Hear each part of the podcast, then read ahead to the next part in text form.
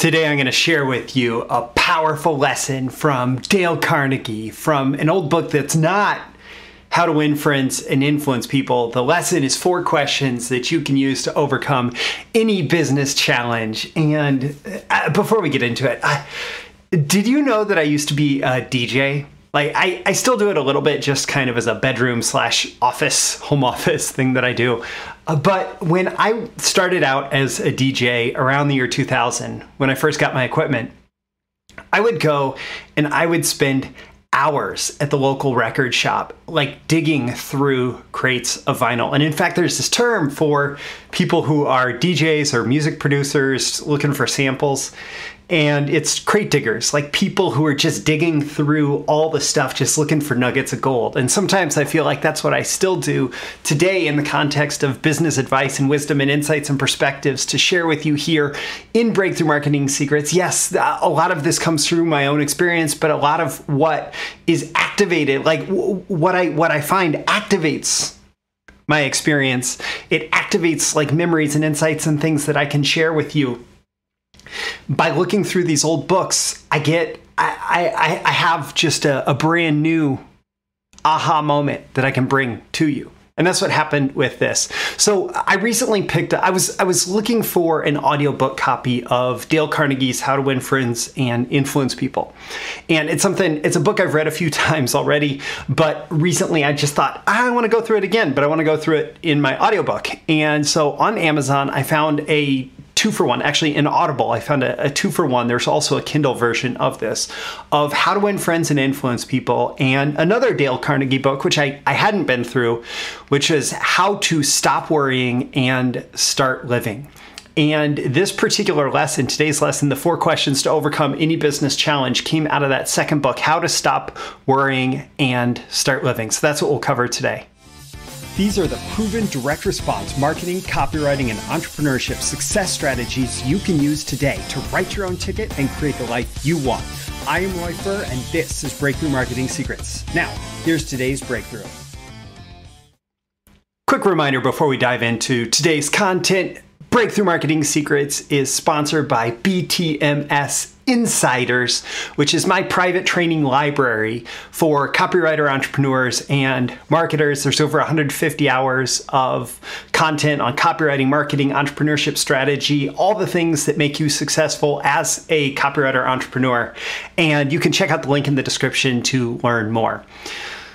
So, how to stop worrying and start living and the four questions to overcome any business challenge. So i was i was digging into dale carnegie's work and uh, one of the things that he emphasizes there is a lot of worry comes from ruminating on problems and not solving problems and there's this emotional feedback loop that comes from that like oh I, I i'm i'm worried about this problem and so i'm feeling these emotions and so i worry more about the problem and so i'm feeling these emotions and i'm worried about this problem and I feel more of these emotions, but I'm not actually doing anything.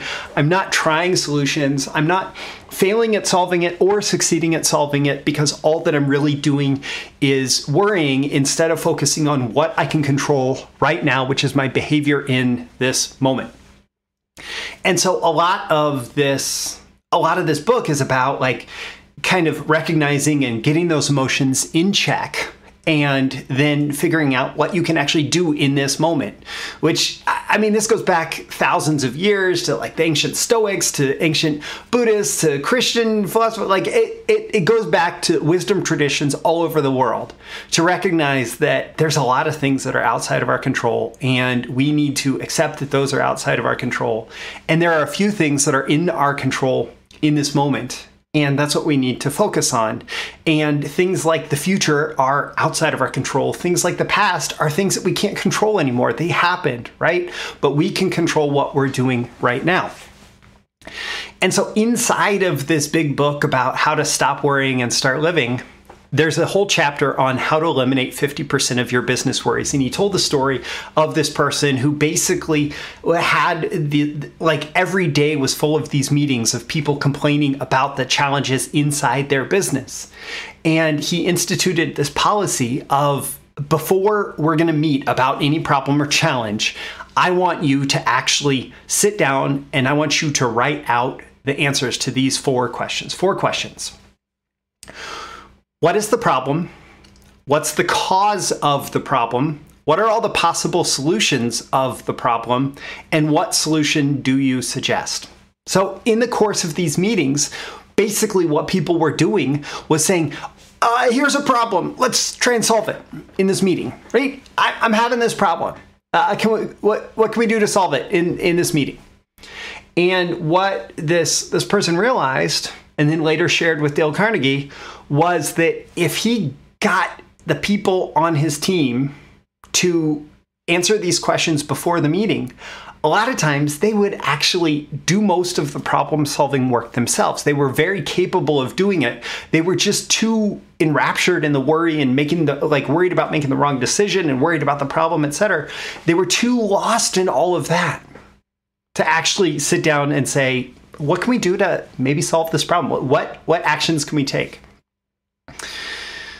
Now, I specifically don't I I talk about problem in the context of you have to understand the problem, but in the context of like really resonating with somebody's subconscious mind, problem has a certain negative connotation that I like to stay away from, or at least couch inside some other language here.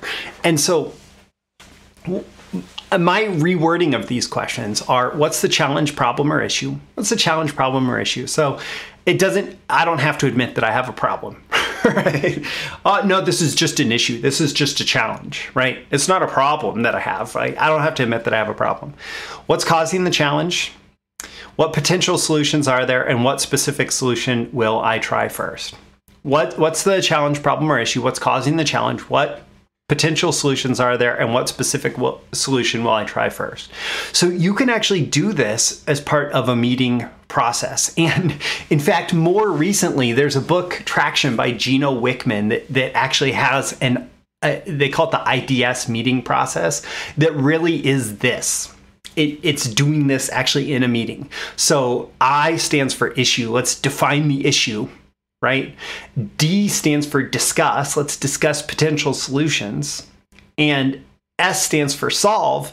Let's take a specific next action in order to solve this problem. So, issue, discuss, solve, IDS.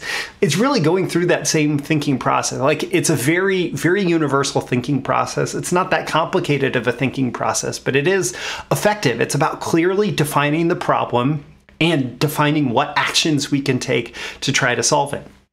There's another like inside Toyota, there's the the 5 whys technique that came about when they were having problems on the manufacturing line at Toyota. The first thing that they would do would identify, okay, there's this problem that we see on this manufacturing line, right? And then they would ask why up to five times until they found the root cause. So like, oh, this problem is uh, this this part is coming out with imperfections in like one out of five cases. Okay, why is that happening? Well, something is happening at this previous step that is actually creating the actual imperfection. Oh, but why is that happening? Well, there is an issue with maybe the the robotic arm or the power tool that's actually um, that's actually doing that step where the imperfection occurs. Okay, why is that happening? Oh, because um, the lubricant of that particular piece of equipment is not um, uh, is is dirty, right? Oh, why is that happening? Because we don't have a regular enough schedule for um, for cleaning out and re-lubricating that particular piece of part. So, um, and, and, then like you identify, okay, if we if we adopt a more regular schedule for cleaning out and re-lubricating that piece of equipment, then we can see if that actually leads to a lower incidence of the imperfection on the manufacturing line. So five whys. It's the same thing though. It's like problem, why is it occurring? Why is it occurring? Why is it occurring? Why is it occurring? And then you identify what can we do about it. Charles Kettering, back in the early 20th century, was the GM head of research, and his name you may be familiar with Kettering, right? Um, but but he has this this saying that you are certainly familiar with that is a problem well stated is half solved. A problem well stated is half solved. So, no matter which one of these approaches you apply, it really is all about defining the problem, identifying what's causing the problem or what's leading to the problem, what's leading up to the problem, considering potential solutions, and then picking one clear next action. And um, considering the solutions, it's great if you can actually consider multiple different solutions. And then you decide, okay, this one is the one that has like the most pros, the least cons, the most likelihood of success, the least uh, likelihood to run into challenges. And you can actually do this as a thought exercise.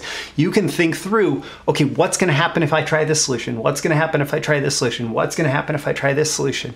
And and consider the the potential outcome of these different solutions and then you just try one you you have to ultimately what it comes down to is you define that next controllable physical action step that you're going to take to try to implement a solution to the problem. And i only say try there like you're going to implement a potential solution. The question is is that solution going to work? And if it doesn't then maybe you go back to your list or maybe you have some new evidence that suggests maybe a different solution or something else right? It may redefine the problem for you. Uh, but again What's the challenge, problem, or issue? What's causing the challenge? What potential solutions are there? What specific solution will I try first? And it is all about providing some clarity and definition around the problem itself, and then thinking through the process required to solve the problem and what you can actually do about it right now. And by the way, like I've talked in the context of business meetings here because that's where Dale Carnegie, Carnegie uh, recommended actually implementing this process, but this is something that you can do yourself. You know, I have I have a journal sitting here right right here on my desk and i consider this to be the ultimate self-help book the ultimate self-help book uh, because for all the self-help books and personal development books and everything that i've read my journal is the ultimate self help book because I can sit down and I can write out answers to these questions and I can actually help myself solve problems. And so you can do this yourself as well with, for example, your journal. When you actually write by hand, there is a certain power to that. Even writing with a keyboard, you are required to kind of organize your thoughts, think through your thoughts, reflect on your thoughts, all of that. There is a power to writing it out with a with a keyboard, but there's an even greater power to writing it out by hand. And I don't know exactly what it is, but there is research that says that handwriting interacts with the brain in a different way than the keyboard, probably because we've been doing handwriting for a lot longer as a species. But there is a power in writing it out and having a journal or even a piece of paper to just go through these questions and answer them and then when you do this often, you tap into something that's even more powerful. And that is that you teach your subconscious mind that you are capable of solving problems. So like this original person that Dale Carnegie used as an example of uh, of of actually solving half of your business worries, solving 50% of your business worries. The, the whole proof point there was that this guy's number of meetings that he had to attend related to problems or challenges in his business went down by 50%. And even in the context of the meetings that he was attending now, suddenly he actually had, uh, suddenly the process was more of, hey, uh, like, let me share the answers to these problems, like, or to these questions. Here's the problem. Here's what we think is causing the problem. Here's what the possible solutions we've considered considered and here's our number one suggestion. And then he can just like sign off on the action plan for that.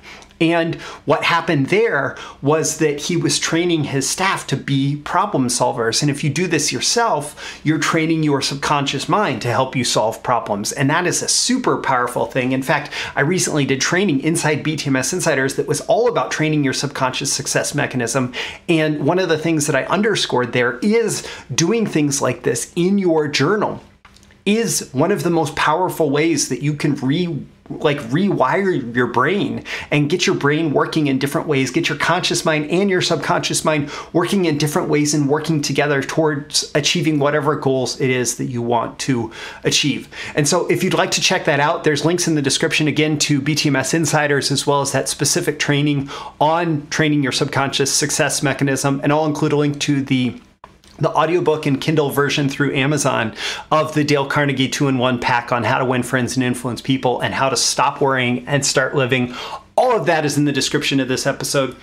I'm Roy Furr. This is your daily episode of Breakthrough Marketing Secrets, where I aim to help you uncover and grow your inner marketing genius one episode at a time. I look forward to seeing you again in the next episode. See you soon. Bye. Thank you once again for tuning in to this daily episode of Breakthrough Marketing Secrets. Remember, check out the links with this episode for even more value. Now, make sure you like, comment, share, subscribe, and engage in every way you can to keep this show going and growing and delivering daily value to you. I'll catch you soon for your next big breakthrough.